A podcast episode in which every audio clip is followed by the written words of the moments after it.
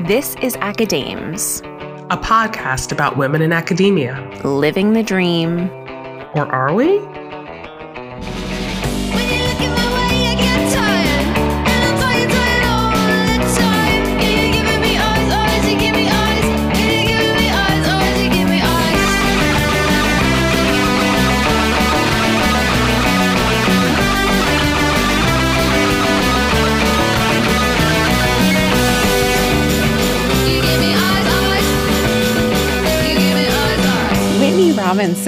I am very excited to be talking with you today um, about the Shadow CV. Yes.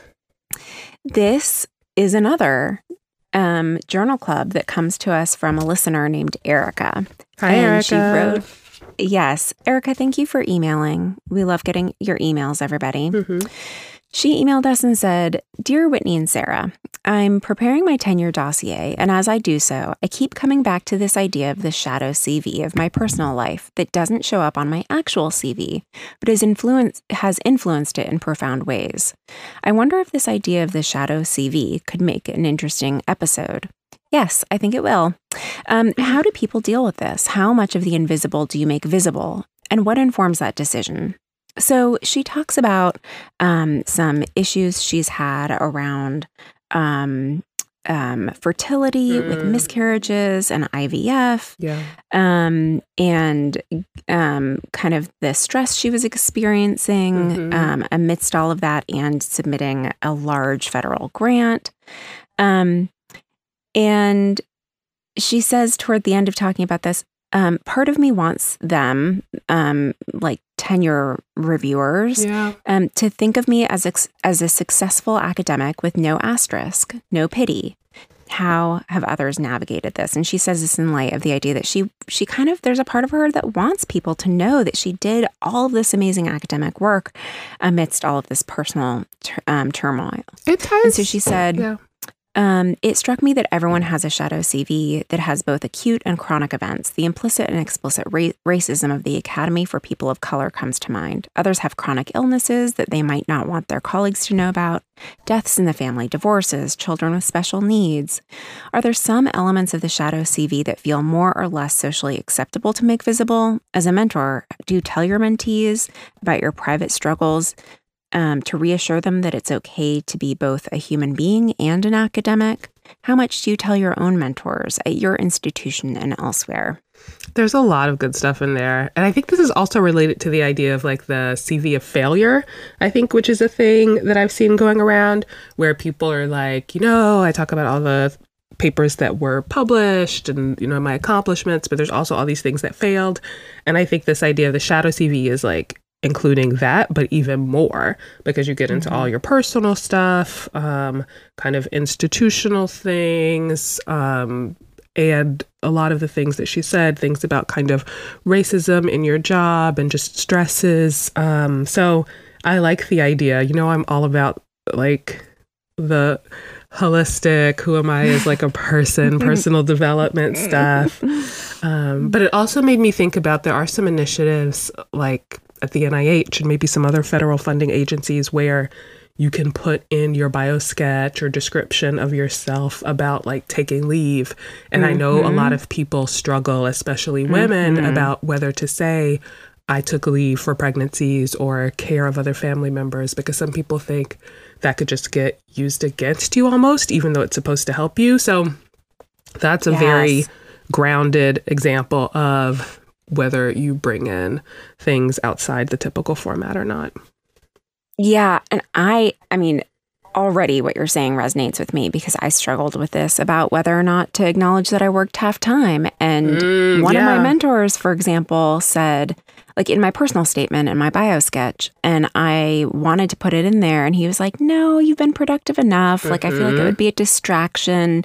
And that brought to mind for me on the one hand it is um a quote unquote handicap so like hey guys be careful it's almost like early stage investigator status Mhm. like don't don't um, penalize this person for xyz because of these issues on the other hand it was kind of a point of pride for me or not even pride but like um I don't know. I just feel like I want people to know and I want people to see um, me as human. and also that this is something that people have done before. And look, look at all that I did. It makes me think about the different audiences that we are writing these materials for. Because sometimes you'll make a CV that's for your tenure committee, it's a very specific audience. And there might be others that you have as just a form of documentation to show everybody and yourself all that you've done. But it makes me think maybe it would be good to even have some that were intended for students or Hmm. as like Hmm. a mentoring tool or for friends to show people what it's really like because i think often people are like what is it really like what was your path really and maybe that doesn't all need to go into the cvu prep for your tenure packet but it is interesting to think about creating a cv that's more expansive for an audience that might be you know students or colleagues or used in different ways I like that idea of the different audiences so much that I'm writing it down. because I think that's. I mean, we'll ta- we'll dig in later about kind of okay. So what what about the C- the shadow CV? Is it just like a fantasy, Mm-hmm. um, or is there something actionable that can be done with it? yeah So So, I We'll mean, the closest thing to the actual CV is just this idea of professional failures. And so there is this thing called the like CV of failures or something. And maybe we can look up that and put up a link. Like Okay. unpublished manuscripts, grants that weren't funded, ideas that never took hold, collaborations that fizzled out. And I think we all have those. And I think there's a lot actually to be learned from them because, Mhm. you know, seeing this written down, the kind of professional quote unquote failures, the manuscripts that don't end up published or whatever, I actually think I could go back and now, years later, um, draw out some really important lessons from those. Yeah. And, and not only, not like I think I could pull out themes and be like, here's a good here's a reason why it's probably good this didn't get published Mhm. or you know this is this happened because of the same reason that this other one happened and i can learn from that Yeah. I definitely have things that I'm glad didn't get published. One paper in particular, I think about where the idea wasn't that well developed. I was playing with some new ideas and that was fun, but it wasn't really ready and representative of, you know, what I think is true. And then I have other Mhm. things where I can draw a straight line from that work to the work I'm doing now, or it did nurture a collaboration um, that ended up being important later. So, yeah. so i can i can come up with a couple of ideas one of which you know has just had so many permutations over literally i know i know exactly how old this idea is Mhm. because i was writing it when i was pregnant with henry and he's eight now so it's like almost a decade old but Mm-hmm. it's the original paper never got published but it's kind of cha- morphed into something that i think is really compelling Yeah. um, and there's a similar paper that I can think of that's kind of in that same vein, only it, it never got published and it never will, and that's totally fine. But I wonder if you've experienced something where it's like you actually did think it was good, but you just couldn't get it published, or or maybe a grant idea that you just kind of let I mean, I, go, or whatever. I have a grant that wasn't discussed, my first R1 uh, proposal, and the reviews were actually kind. I hate reading reviews, but they were constructive. So, um, you know, they were very clear about why it wasn't going to get discussed. So that was actually nice. I'm like, this is just not going to get funded, you know, even though I liked Ever? the idea. Not not in that mechanism, not at the NIH level, because they just weren't that into it. They're like, it's Mm. fine, and like you could do it, and it might be interesting knowledge, but to what end? And you know, I see their point.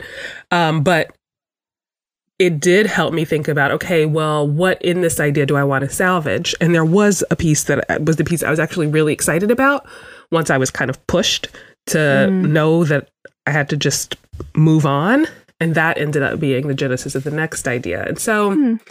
I mean it would have been nice to get there without having to go through the whole process of writing another grant and having it not discussed but maybe I needed to kind of just work out some ideas and get that feedback and that definitive no in order to be able to pivot.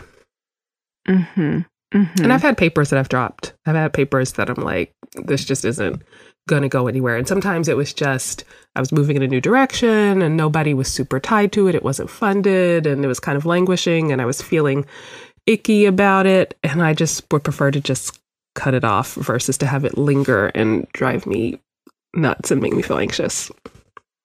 hmm I mean, I I think something that is underlying all that we're talking about right now, it, and and maybe I'm I'm able to access this pretty easily because I had a large federal grant not discussed re- very recently, Mhm. and and not discussed for the people who are not like in our NIH Yeah. world. It's kind of like a triage thing where all the grants get scored by two or three people, and the bottom half of them with the bottom half of scores just don't move further in the process. And so you just get back. this was not discussed. We didn't even want to waste time with people in a room talking about this. It's yeah, painful. like yeah, it's super painful, and I mean, I've definitely had a lot of people help me think about it because my instinct was to be like.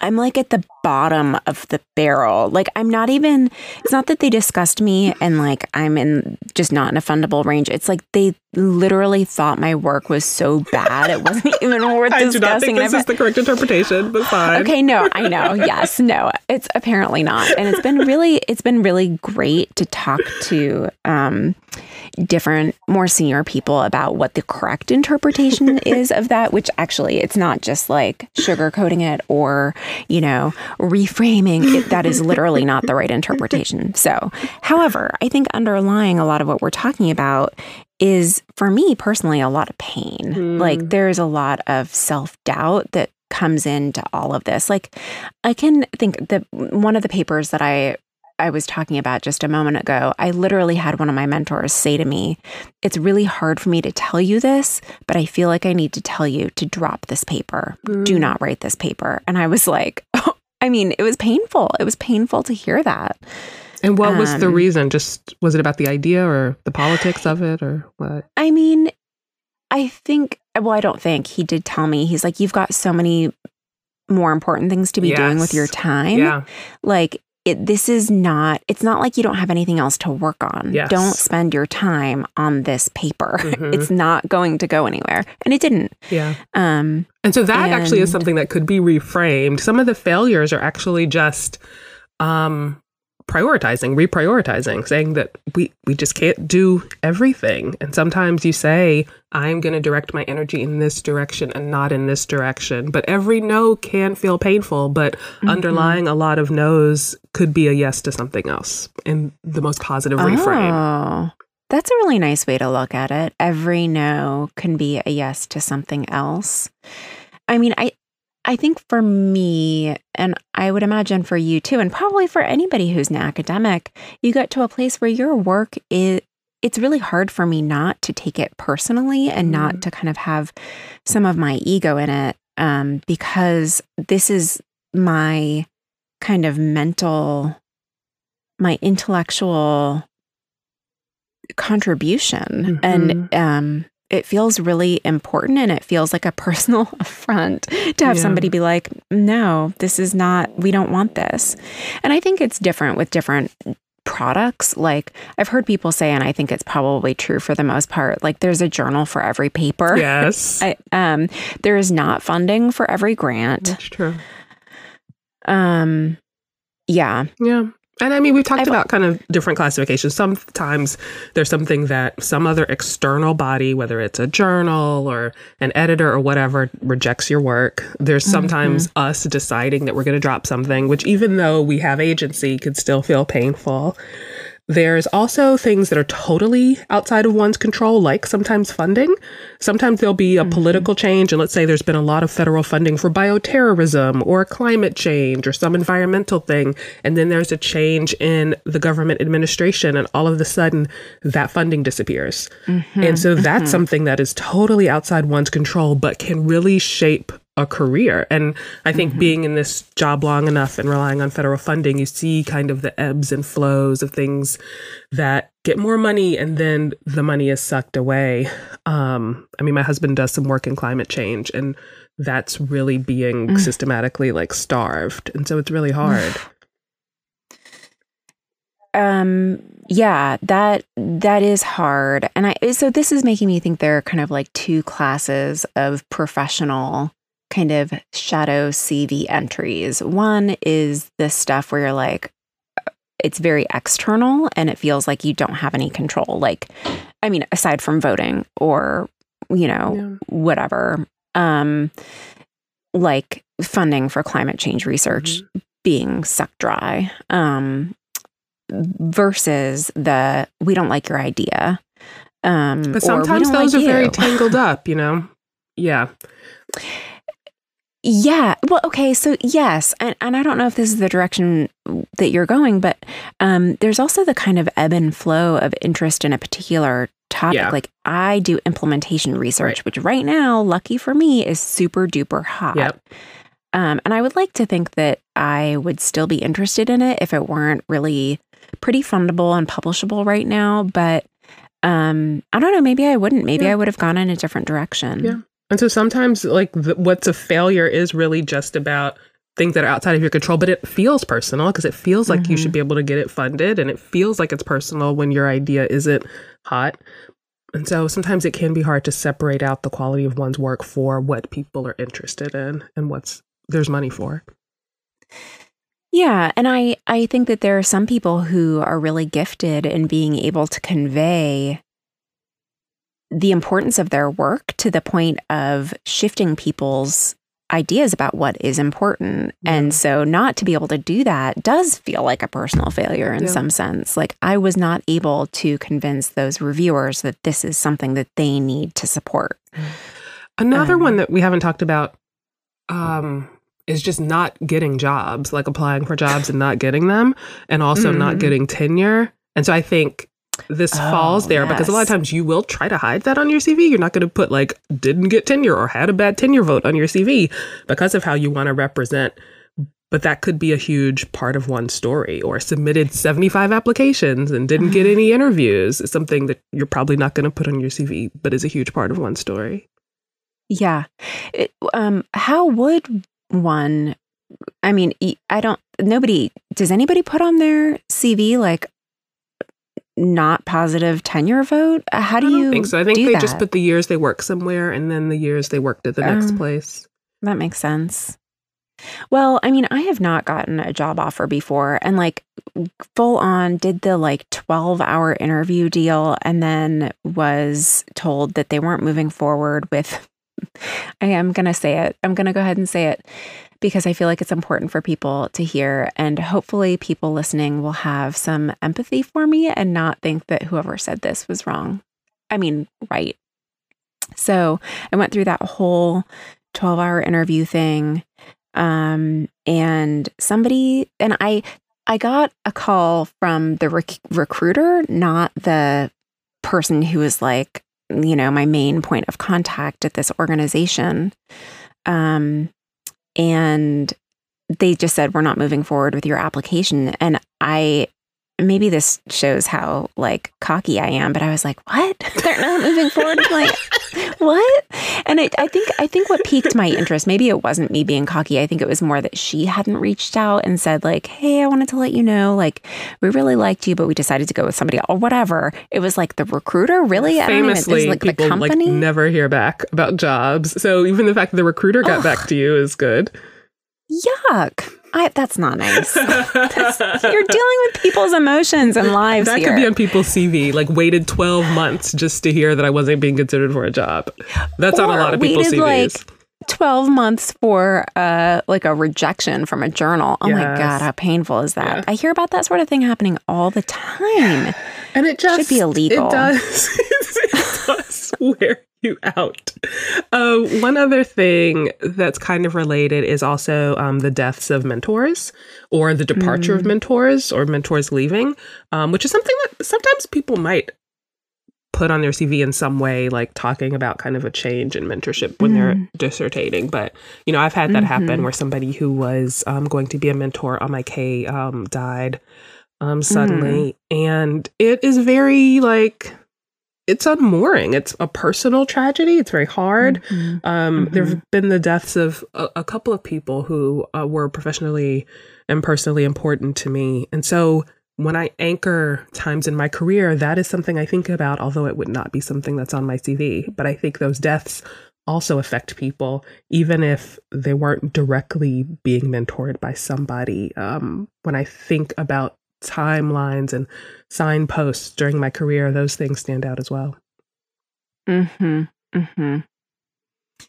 Well, and um I think that relates in some respect to the kind of things at work um, that can be really disruptive or Mhm. would kind of fall into the category of being put on a shadow CV. So, um, you know, there there has been a lot of churn in the past in my department in terms of the chair, um, and that is extremely disruptive. Yeah. It can really throw off. I mean, it takes up energy. It sucks up energy with thinking about, like, what does this mean for me? And everybody's more on edge. And it's hard to go full force with kind of a vision for the department and new, big, huge strategic collaborations when you're in limbo. Um, and so, how do you, do you, how do you think it like affected you to have these changes in leadership? Well, I mean, I think it it affected me somewhat uniquely because I'm fixed term faculty, and Mhm. so I am literally at the will. Yeah. My position is literally at the will of the department chair. so, kind of navigating that relationship and being anxious about whether or not that chair is going to value me Mhm. um, is really anxiety producing. Yeah. Um, I think this came up in Constance Lindsay's um, interview as well. She talked about when she was working, um, but then also was an adjunct on the side, and the chair was like, "Oh, we can get you a position," and then that chair left, and so all of a sudden, Right. this promise of like, "Oh, your adjunct position could turn into a position," even though it was probably um, kind of marginal idea, even from him, like really evaporated, and so something that's totally out of your control and leadership can change your job prospects a lot. Yeah, I mean, this kind of makes me think about something I, um, as a new soul, think about a lot. I mean, I think I kind of grew up thinking, you know, looking around and thinking like all of the grown-ups had everything figured out, and Mhm. like there there was a the rhyme and reason to the way the world operated. And as I get older, I'm like, wow. So few people have any idea what's going on. Yeah. Um, and it's all just a house of cards um, it feels like that in many respects. And when I look at the kind of the sausage being made in terms of um, academic institutions and decisions and policies, you know, in many cases there are, are policies written Mhm. about, you know, whatever. Um, you know, whatever issue may be that somebody has to deal with. I mean, we hear this a lot about like family leave policies where it's written in one way, but there's lots of room for interpretation and there's lots of potential for um, um, interpret- interpretation in a way that can compromise somebody's life, their kind of day to day life. And um, it, often is just the whim of whoever happens to be in power or whoever's paying attention at that moment or the knowledge of the person kind of whose livelihood is at stake. Um, I, I've had a couple of cases where I think if I had not been on my toes as much um, in evaluating policies that were put in front of me or contracts or what have you, um, I might have just gone ahead and been like, okay, this is the way it is, um, not realizing that I, I do have some agency. Um, and you can, you know, move the needle a little bit by asserting that agency. But, um, you know, at the end of the day, it's a group of valuable humans deciding how these things work. And that can change at any given moment. it's Yeah. it's hard to keep up with. It's it takes a lot of um, my mental space navigating that, Oh, interesting. particularly as time moves on. You think it's taking up more of your space as time moves on? Totally. Interesting. We want to hear from you. What do you think of this episode? Tell us about your experience as an AcaDame. You can reach us on Twitter at AcaDames Podcast, by email at acadamespodcast at gmail.com, or please leave us a voicemail at 919 666 7301. And if you like what you hear, rate us on your favorite podcast app. It'll help people find us. Another, like, as far as institutional things that could go on the shadow CV is just policies about leave. Um, so, our university system recently has done a major change that's going to start giving leave to staff. Before, I think faculty had leave, but the policy was that staff did not have paid leave or parental or family leave. And so that's changing. And for some people, that is really a like before and after um, a dramatic before and after when they think about caregiving responsibilities and financial stability. And like, I know people who've had a baby right before that policy starts. And if they had had their baby like a few months later, they would have had so much less hassle and worry, and things would have been so much clearer. And so, there are going to be people for whom the implementation of this policy is a bright line in their professional career, but it won't go on their CV. Well, and that makes me think, you know, um, there's there's a power in naming something and um, identifying these things. I mean, going having to think about what I was going to talk about today made me kind of articulate things in my head that I hadn't had to before. Mm. And I think that process was a little empowering in some respects, as depressing as some of it was, but empowering in the sense that um, if I were to write this down, or hopefully the people who are listening to us will identify with some of these things and be like, oh, I'm not the only person. And Mm-hmm. how wonderful would it be to have some sort of repository where people could be like, oh no, this kind of negatively influences however many people. And it's kind of like with any kind of public health problem, right? You and I both study, you know, s- public health and kind of the per the first stage of conducting the research is just to describe the problem. Mhm. Um, and I think, in some sense, a shadow CV could help just describe the problem. or say, "Oh, look at all I overcame." And I feel like sometimes Mhm. it's fortifying to look back and be like, "Oh, there was all of this stuff happening, and I still moved forward in the midst of it." Mm-hmm. Mm-hmm. Yeah. When I often talk to people, like if I'm doing visits about my job and timeline, a lot of times I'll find myself going back to 2010 because that was really a pivotal time for a lot of state universities. So, definitely for the North Carolina system and also the University of Wisconsin system. I remember in 2010, I went up there for a visit or something, and there was like a huge strike and protest at the Capitol in Madison because um, that was a year in the US politically when there was kind of a, a backlash. Um, and a lot of Republicans took over state legislatures in 2010 and really started cutting a lot of um, education funding and state funding. So there's been a lot of steady cuts to state funding for higher education across the US in the past decade. Um, and like now people can look back on it and like see that downward slope of money that went into state funding, which has a lot of implications for student loan debt and even budget cuts. Like we've lost a lot of staff. And so I think that's something that I often do think about at the time. I was like, huh, like I could tell some things were happening because I could tell like two districts in our city were combined into one district. So we lost a, politi- a representative to our state legislature. And, you know, we used to have a lot more um, administrative and secretarial staff. And over the last 10 years, like it's really dwindled down. And that has effects. And it's not something I would put on my CV. But this past decade has been a decade of really decreasing funding for a lot of um, state systems, and that has impacts. Mm-hmm. Mm-hmm. Yeah, and um, I, um, I think the it, aside from kind of the and maybe this is going a little bit back to the professional issues, but um,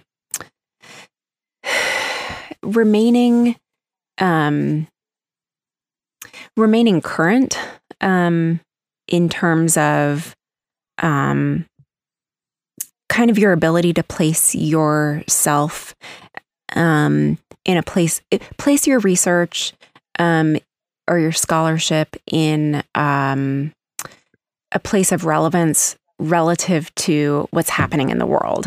Um, and that, um, and oftentimes I find myself thinking, particularly lately, like, what is that? Right? Like, uh, all of us are experts in a very small slice of something.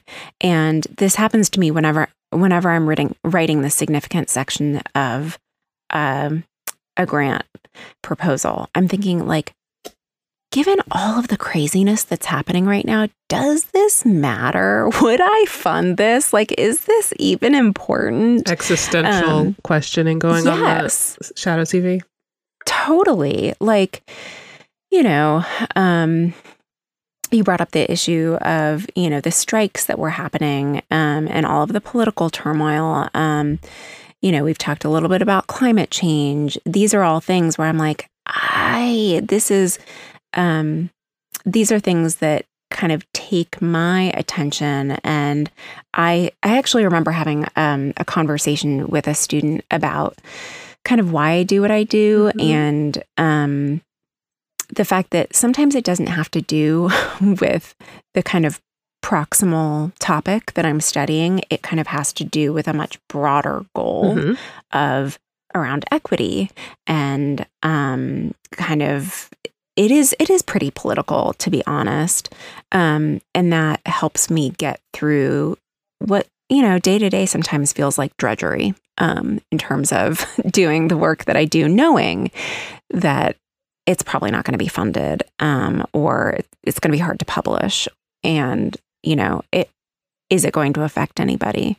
Um, so that does take up a, a lot of ener- mental energy for me, and particularly so when there is something acute happening, happening like you know the um, political upheaval, and you know there's been a lot that's happened um, on our campus and around the country in terms of um, Confederate statues Mhm. and protests around that, and um, it's that to me makes that kind of existential question about the relevance of what I'm doing.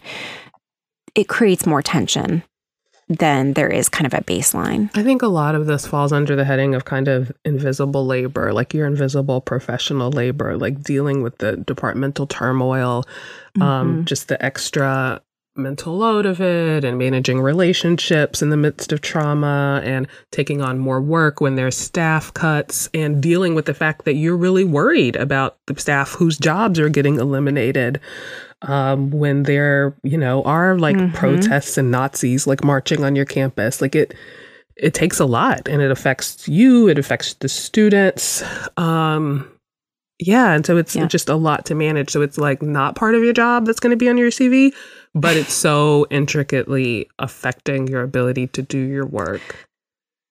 Yeah. I mean, honestly, the thing that comes to mind for me the most is about students. I feel like I spend a lot of time talking with students about like why we're doing this and like, or, you know, what it means because, you know, when you, I don't, I don't know how, how generalizable this is, but, um, there's a kind of superficial like training somebody to be a good researcher Mhm. um, or teaching them a particular content area or whatever. But there's this whole other layer that I feel like takes way more emotional labor and that, and I'm, Yeah. I think is far more important. I mean, I'd rather spend my Yeah. time kind of helping people understand their reason for doing this. But it, it is a lot of emotional labor. That's another big thing. Like we put down how many students we advised and classes we've taught, but mm-hmm. something that doesn't go on the CV is like, oh, this was the semester that I had a student who had a major mental health crisis, or this was the time where I had a class that was full of terrible classroom incivilities and, you know, students writing mean things on the evaluations and just being rude and disruptive, or, you know, just really being uh, like making a difficult professional relationships. Like that's something that again not going to go on the CV, but can really demarcate a time in a professional career because those things can suck up so much energy and really I don't know stick with me. hmm And we haven't talked about it um, too much yet. Um, I think purposefully, since we have talked about kind of the personal stuff so much, but it's worth it's worth spending some time on like what would be on our shadow CVs Mhm. related to personal stuff. I mean, definitely like kids and marriage, and, you know, for a lot of people, divorces, caring for Mhm. parents. And I think as we were going through that, I also talk about, thought about friendships. Like, Mhm. um, like a rupture in a friendship is something that you know wouldn't necessarily even make a lot of typical podcasts about academic life whereas something like a two body problem would but i feel like making new friends can be a great thing but also kind of rupture in friendships can be really traumatic and something that is kind of in the background of your work life and that can really matter Mm-hmm. Mm-hmm. Yeah, absolutely. And um, you know, all relationships, I think, require a lot of work. Um, and I I do spend I, I think because I've kind of had this I like I don't want it to sound more wah than it is, but like personal transformation of really um prioritizing personal relationships and like taking the time to nurture those even when I have a crap load of stuff on my to-do list that will end up on my CV. um I it's a lot and you know I I am a big believer that relationships inevitably have conflict in them um and Hmm. you know like my therapist says rupture and repair um, and that does cause, I think, it contributes to str- stronger relationships, but it takes a lot. It takes a lot of time and emotional energy um, thinking about those things and even just spending time with people. In the notes, you talk specifically about the stress and labor of nurturing healthy friendships. Like, is there anything else you wanted to say about that? Because I think it's a topic that people struggle with, but there's not a lot of guidance out there about and how that plays into the flow of your work life. Yeah, I mean, so um, I I think I've alluded this to this before, but I didn't necessarily have like really solid examples growing up of how to juggle the personal and the professional. Um, we were kind of just very focused on, you know, the kind of work school Mhm. thing. And um it is something that right i don't there's no uh, maybe i don't know i feel like my kids schools um, have a lot of like psychosocial stuff that is really Mhm. lovely Yeah. and i don't know whether they have a curriculum on this but for me it is a real effort to think about now like when i think of a friend who i haven't spoken with for a while i will text them or call them Mhm. or email them or whatever it is but you know i personally if i'm going through a hard time and i articulate that to a friend um somebody i feel close to i do i do expect them to somehow respond to me. I do expect them to reach out to me and drop what they're doing not completely not like abandon their families or anything but i think i expect some amount of kind of emotional expenditure on their part just to make sure i'm okay um and that's something that I spend a lot of time doing with my friends. It just supporting them and being there and asking how they are and, you know, loving them and laughing with them. And um, honestly, a lot of the time it's just, it's literally just taking the time, which is one of my most precious assets. I have so little of it. And it, to, if I go to your party, if I pick up the phone, that means something big. Um, and I I think in this line of work where it's nonstop, um, and it can go on forever and ever, um, it would be for me, somebody who is not taught how to do this and I don't have an intuition about it, it would be much easier on an emotional level Mhm. um, and a practical level just to do my work. It does make me Does think, that make me sound like a robot? No, but I bet there's a lot of people out there when they're thinking back, like what would go on my shadow CV, there'd be like, oh, there was this period where I was struggling with depression and totally was isolated from social connection. Or there was Yeah. this time where I totally threw myself into my work and looked up two years later and realized that I hadn't done anything with my friendships. Like, I think for people, looking back, there probably are periods where some people will say, Oh, this was a period where my social life really blossomed and I made some of my best friends. I can trace Mhm. back times where, you know, some friendships started. And there's probably also people looking back and listening right now thinking, Oh, that was a time when a lot of my friendships floundered or where I failed to make connections that I tried to make and I was really lonely. Mm hmm. Mm hmm.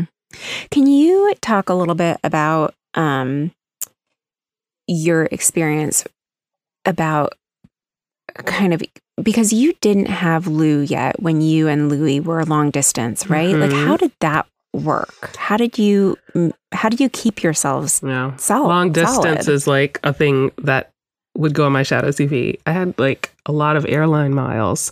So, you know, just navigating that, you know, I was traveling a lot of weekends, every other weekend. And in a way, it was fine because I think it made me more productive during the week. And also, I didn't have a lot of other obligations. So, I don't think it necessarily slowed me down, but it was a very different way of working to be like, oh, two weekends out of the month, I'll either have a visitor or I'll be flying somewhere. Um, I'm not sure what the long term effects were. Luckily, I was in a Hmm. place where I already knew people, so it wasn't as hard as moving to a new place and trying to establish friendships at the same time that you're traveling back and Oh. forth to see a partner. But I imagine that that's really hard for some people who are trying to establish relationships professionally and personally while also having a big part of their personal life in a different area.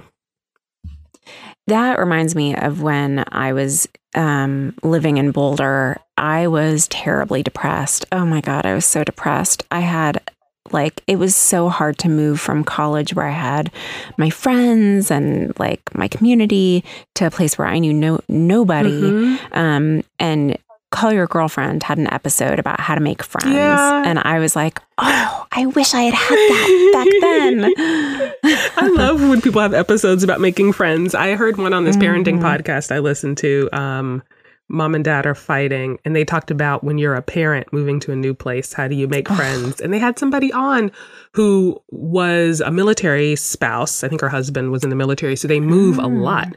And she really talked about. She's like, I am strategic about it. I'm moving from place to place all the time. Sometimes domestically in the U.S., sometimes overseas, and so I I just have to go up to people and start talking to them. And most of the time, it works.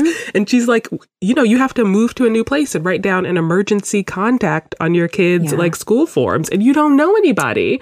She's like, I would just go up to somebody else in the line going to school and be like, Will you be my kid's emergency contact? Like, Oh, I didn't ever even think about that. Yeah. Wow. so anyway, I'm a big and that. is, you know, and, and for somebody who, and I've gotten better at doing that, but like I'm an introvert, it is really, it takes a lot of emotional energy for me to initiate yeah, a friendship. Yeah. So yeah, it's a lot of work. So, Can we talk about um, just even briefly about the economic stuff Yeah. because I feel like that is something that belongs on a shadow CV. yeah, you know, I love personal finance. And I also started, I graduated in 2008 for my PhD program. And we were sliding into the financial crisis, and a lot Mm. of job listings were put on hold. And so I think for some people, implicit in their CV is, oh, I graduated at a really bad time and it was really Mm. hard to get a job in this particular year. Mm. I mean, it's always competitive, but I think sometimes you just have bad luck about when you leave, and that can totally shape your career in a way that you might not make explicit, but which is underlying a lot of what happens in your career. And I think it also moves into the personal realm because let's say you were in grad school and or you had your job and you bought a house and now you want to move to take a different job but your house is underwater and Mhm. it's devastating. And I think there are so many people who had tremendous financial challenges because of when they graduated or an economic crisis or not being able to sell a house or an illness medical debt is such a huge thing for Mhm. people um So I think that kind of stuff, again, is not going to be on the CV, but can so shape people's lives. On the plus side, there's things like, oh, I paid off my student loans. You know, I remember when that happened for me. And that's really exciting too. And it's not something you'd put on your CV, but could be a big marker that feels good, but also opens up a lot of opportunity in your life and in your ability to take professional risks and career risks. Um, yeah. So I think debt is a huge thing for people. Um, yeah. So this is actually something that um uh, if Ben is listening, he'll be so proud. I actually do try to talk to my students about not like probing about, you know, do you have debt or whatever, but, you know, I do try to. I had never heard about the loan repayment program, um, which is a grant that you Yes. can apply for, um, and that you can put on yes, your you can put that on your CV CV. But um I do think that there's something to be said for, you know, we've talked about this on previous episodes, the kind of shift from the the starving student life to Mhm. kind of having some money and um navigating that um transition and everything that underlies that is a lot of labor. Yeah. That it's it's a huge process. And it can also, it's hard for people who move from the starting starving student life to the starving adjunct life, and that could also be in the background of like, oh, I feel like I'm just treading water financially, and it's hard. Yeah. I had a dream um, last night that I went below 75% funding and lost my Mm. health insurance. Oh, that's awful. Yeah. That was bad. That was not a dream. That was a nightmare. that was bad. Yeah. So clearly I'm carrying some stress. Yeah, yeah, um, that's tough. so um, so this I think this is a good kind of place to pivot to the practical and Mhm. in the sense that I think there might be something, there might be a seed of something in terms of like,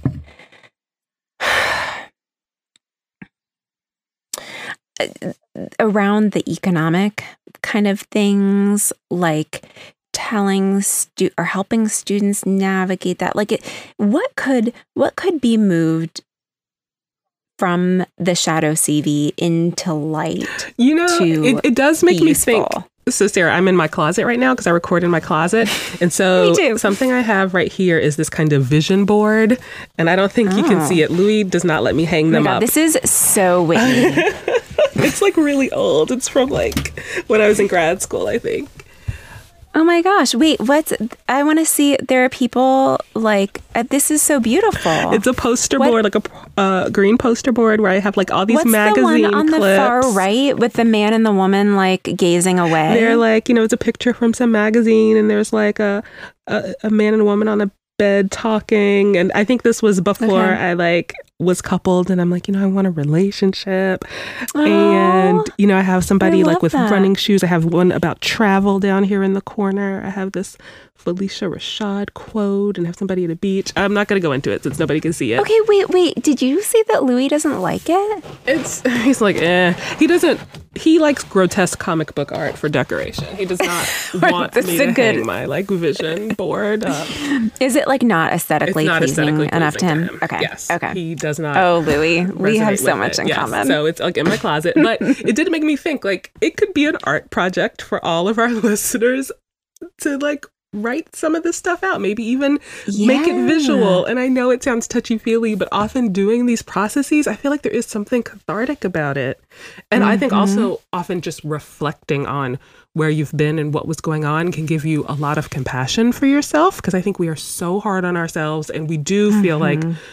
failures sometimes and we don't fully celebrate the things we have achieved or how far we've come and i don't know maybe if people do make some um little shadow cv vision boards we would love to see them I like that idea. This is like a much less romantic idea, but I kind of like the idea of um like you're gonna groan terribly, but like a Google sheet. um and the inspiration from this idea is even more um like depressing, but um oh my gosh, what's her name? The professor is in lady where it was like she started a Google Karen Doc with like K- yes, Karen Kelsky about um harassment and Uh-huh. abuse, Oh, sexual didn't that. harassment and abuse, um, where people could go in and anon- anonymously add whatever. But w- we could do something like analogous, but for a Shadow CV to, and it could be cathartic just on an individual level, but Mhm. also it could be cathartic to see other That'd be people's and be like, oh, this is a thing that other people experience too. I think Yeah. that's powerful. Okay. Are you volunteering? Um, I mean, I could transfer what I've written on our like outline. I, I I'd be happy to start it. Actually, you know what? I'm doing but it. Sarah, I'm totally even one it. thing for the listeners to know is even on our outline, like we write notes to each other, and some things we're like, I don't necessarily want to share this on the podcast because there still are kind of sometimes boundaries about something that is somewhat private or involves somebody else or implicates other people professionally or Mhm. personally. So we'd have to redact some of the document before we post it. One hundred percent. Yeah, there there are things that I wrote on here where I was like, I'm not sure if I'm going to say this out loud. Um, but yeah, obviously you want to protect other people and you want to avoid, you know, saying something that you might regret disclosing previously. Mm. I think that is important, but I also think it's important to um, demystify some of this stuff because I think it helps it helps things be less alienating Yeah. and feel so individual and therefore intractable. I do want to make sure we emphasize also kind of there's a lot of positive things that would go in the shadow CV. Like Oh, yes. I my, one of my professional meetings there's been a lot more like representation of black scholars lately and it's been so exciting to see and people are so excited about it and they're thinking about ways that we can leverage this into like building more like presence and visibility for our work and I'm so excited about some upcoming symposia um kind of on a good and the bad side, there was this analysis of NIH funding for Black scholars. That was a beautiful piece of scholarship that was like at the same time depressing, but also confirming that, oh, yeah, a lot of the things I want to do are just not funded. so I, I don't know. There's a lot of things in the background, but sometimes also the joy of discovery. There are moments when I have felt like, Mm. ah, I got this. I understand this concept. And so that should go on the Mhm. Shadow CV too. Those moments of just joy and insight and really feeling like you made a difference in a student's life. Yes, 100%. Absolutely. I mean, I think it, I'm glad that you brought this up because I do have the tendency to, to kind of think in the negative. Um, but you're right. I mean, I, I would, one of the things I would put on my shadow CV is going to therapy Yeah. and like getting on meds and, um, f- you know, the huge strides I've made in building relationships with my children that I feel like are really, really healthy in a way that I never anticipated I could. And like having a really wonderful, loving marriage and rich, deep, fr- like Yeah. so many. Yeah. Or the new mentor who came in, or the new department chair who came in, who Mhm. really re energized a whole area of work or a unit. And so that Yes. there are those moments in my shadow CV too, people who have really um, invigorated my intellectual and professional life. Mm-hmm. Mm-hmm. Yeah. Um, and I think it's important to reflect on, you know, both with these positive things and these negative things, if you kind of want to be dichotomous about it. Um, there is the kind of alternate reality. Mhm. It is, as you've suggested earlier, there is a trade off, right? Like saying or hearing no is a yes for something Yeah. else. Um, that is always the case. And I, I often think about it this in terms of the negative. like all of that time I spent on the grant, I could have spent, you know, with my family or whatever. But I think the the the um the opposite is true as well. Mhm. Um, kind of thinking about um you know Maybe if I- this all- project all- had taken off, I would have never gotten to this other project. exactly Yeah. exactly Yeah, I like it. So I feel like we've have the takeaway of people can make a vision board and kind of an art project Google a sheet. Google sheet.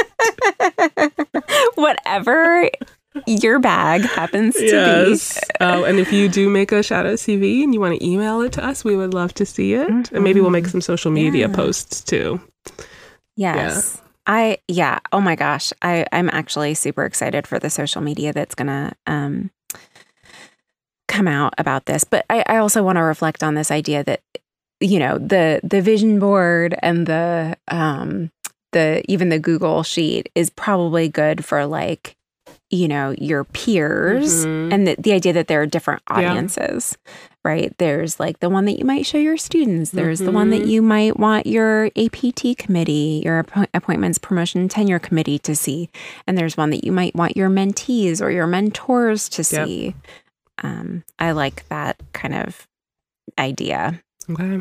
I like it. I can't wait to see everybody's documents. Sarah, it's been a pleasure. yes this was uh, cathartic as usual thanks Whitney. I'll see you later. Bye. okay bye AcaDames was produced by Sarah Birken, Mara Buchbinder, and me, Whitney Robinson. Our editors include Jeremiah Murphy and Molly Horak. We get administrative support from Val Hooker and Molly Horak. Our artwork is by Melissa Hudgens at Leafy Greens Design.